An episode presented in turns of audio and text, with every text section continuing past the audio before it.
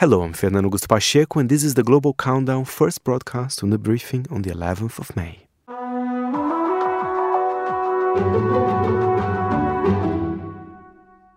It's time now for the weekly Global Countdown. I am over the moon to say that the man of the moment, Fernando Augusto Pacheco, is sitting in front of me in the studio. Hello, Faye. Hello, Emma. Now you're jigging up and down with excitement, and that's because you you can't stay around here for long because you've got to get on a train, haven't you? Where's I your ha- train going? I have to go to Liverpool as soon as we're done with the Global Countdown. Have Liverpool before? I've been for half a day, literally, for visa purposes. But I think it's For going to be visa Visa purposes. So it- I didn't even have time to actually uh, see anything. I have to be honest. So I'm very, very curious and excited for Eurovision Song Contest as well. the thing I recommend you do is just go and have a bit of fun. Don't feel as if you have to go to all the right places at the right time because everywhere in Liverpool is the right place at the right time. They know music, they know fun, they know partying, and they fully embrace the the camp glory fest of Eurovision. Which is what So- you need. Which is exactly what you need and you know, bless them, they will be brilliant at making sure that Ukraine takes centre stage as well.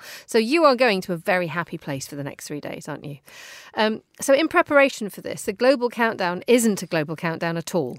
It's just Faye's five five favourites. It's so also- you're massively cheating this week, but we'll we'll give it to you. We don't mind. Sometimes we like cheating. So basically, those five songs they really touched my heart in different ways. Right. And perhaps it can serve as a little guide for uh, people that are excited for the big final as well. So this could actually serve as something if, if you do have a local bookmaker, you have a few euros, pounds, dollars, whatever, yen, whatever it is, to, to have a flutter on the Eurovision Song Contest. These are five, Faye's five, five. This is going to be so hard to say.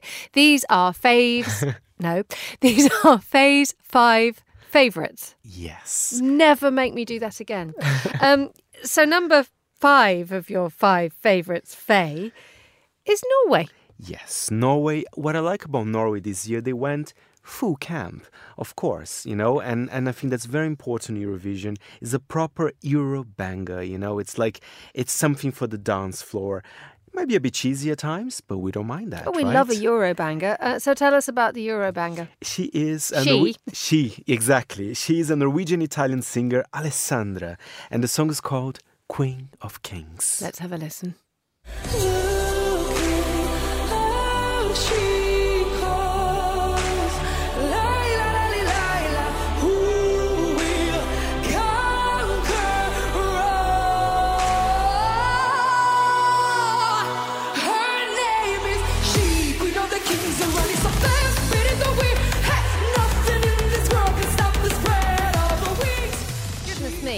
Well, that was um, Norway. That I recommend, as ever, always go on the internet and have a look at what the video looks like because, I mean, dare I say it, this lady is remarkable. A, you see her tonsils within the first 10 seconds because of that noise that she's making.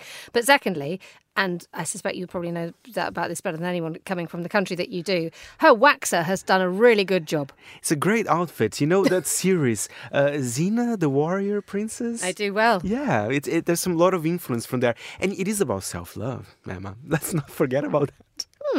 Yes. What are your verdict? Do you think she'll get anywhere? I think she would do well. Um, perhaps not the winner, but you know, it's the kind of track that we need. You know, because you know, people in the audience they want to dance uh, and they want something not so serious at times as well. I think there's a space for everything. I think. In fact, our number four is a little bit more epic, Yes. uh, if I may say. Yes. And she's back. Yes, although we, we've got, I'm just briefly mentioning Norway. The unfortunate thing about this lady's outfit is that you don't look at her face. Um, Sweden, let's move on to. Now, this is a fame, this is a very familiar face, isn't it? With incredibly long fingernails. The the kind of the, the, the beauty elements and treatments that have been undergone by many of the performances, dare I say it, they're a little extreme this year. It's quite extreme. And and Loreen's back, as you said. She won in 2012 uh, with her song Euphoria, which is an all-time Eurovision classic. Uh, and, you know, I, I interviewed, in fact, Loreen, and she was like, I had no idea that I would ever come back to the to the big stage. no, she- neither did we. Exactly. And it's a good song. It, Tattoo is fantastic. Of course, when you compare to Euphoria, perhaps Euphoria is slightly better, but the staging of, of Tattoo, uh, it's quite claustrophobic. You know, it looks like there's she's going to be squashed between kind of two. And, and dare I say, she doesn't look terribly happy. Yeah, but the song, is- you know, it, it's a very it's a love song. It's about how hard it is to love someone, if you know what I mean. It's a lot of writhing. A lot of writing. Let's have a listen. let's have a listen.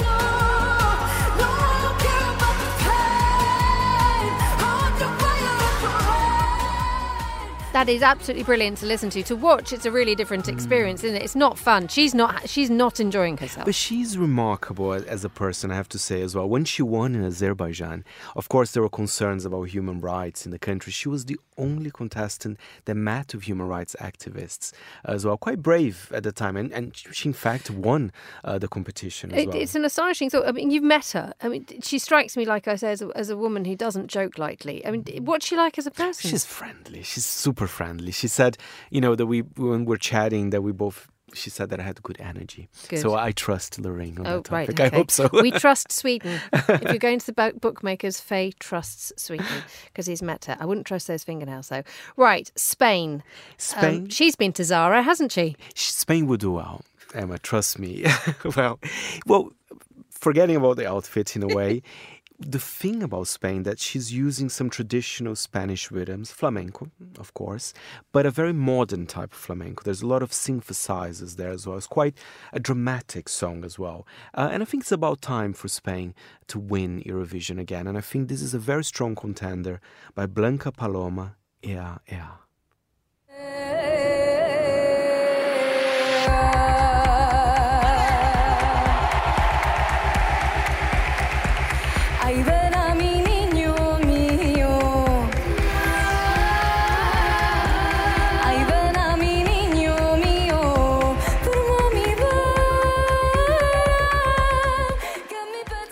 Now, dare I say it, Faye, that falls into the category of, oh, that's pretty good, but it'll never win because we can't remember how the tune goes. Well, as I said, it's quite dramatic.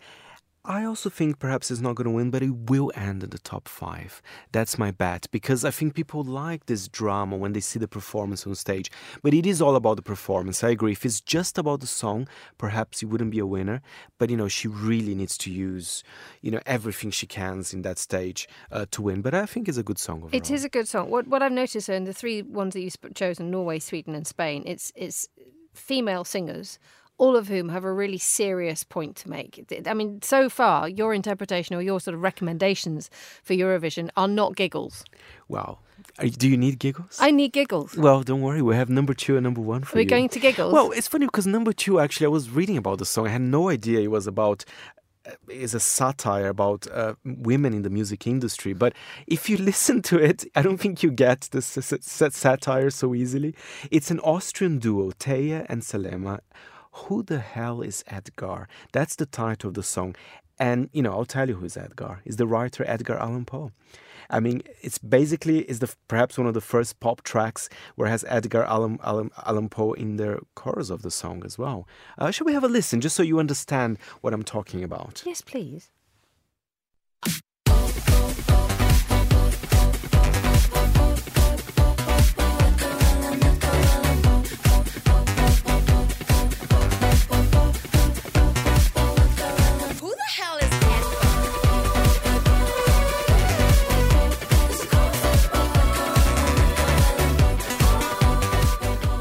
Now, this will always all be in the performance on Saturday night, won't it? Assuming that Austria makes it through. Absolutely. Um, because the video is quite fun.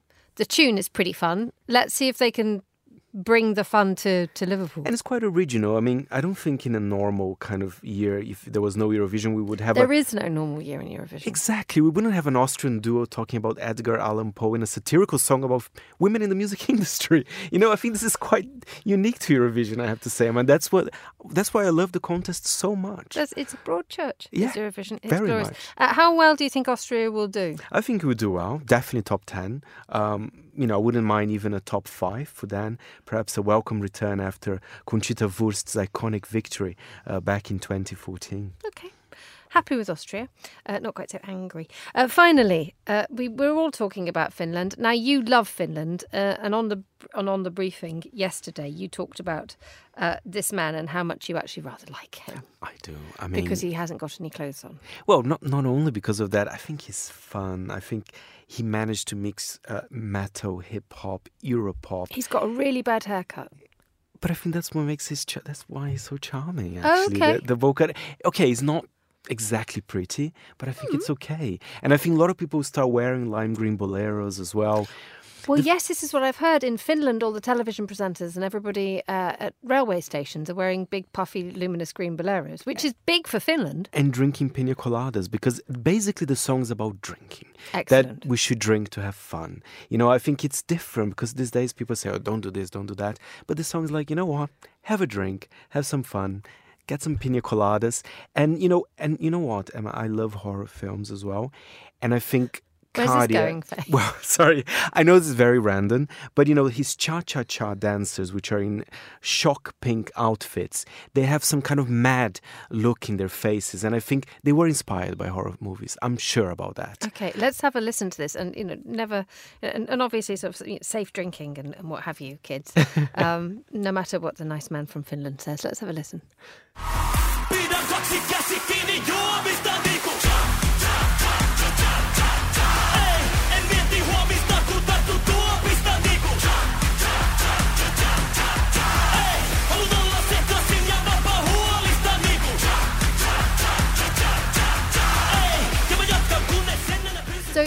Thing: if you listen to it, it's super macho. If you watch it, it's not super macho. And I love that. And, and, and I have to say, if you look at the performance, yeah, there's a cage, there's some kind of boxing elements. It's everything packed. And and again, the thing about Eurovision, you need to be a good performer, and I think that's what Käärijä is, because he could have the same song and a terrible performance. He wouldn't connect to the public. Even when Finland went through to the final, there were people shouting in the audience. They were like, Finland, Finland, you know. Mm, maybe I'll see you in Helsinki next year. Okay, I'm sure you would probably like that. Um, Fernando Augusto Pacheco, who's going to win this? Finland. You know what? I'll follow my heart. Thank you for that. That was Fernando Augusto Pacheco.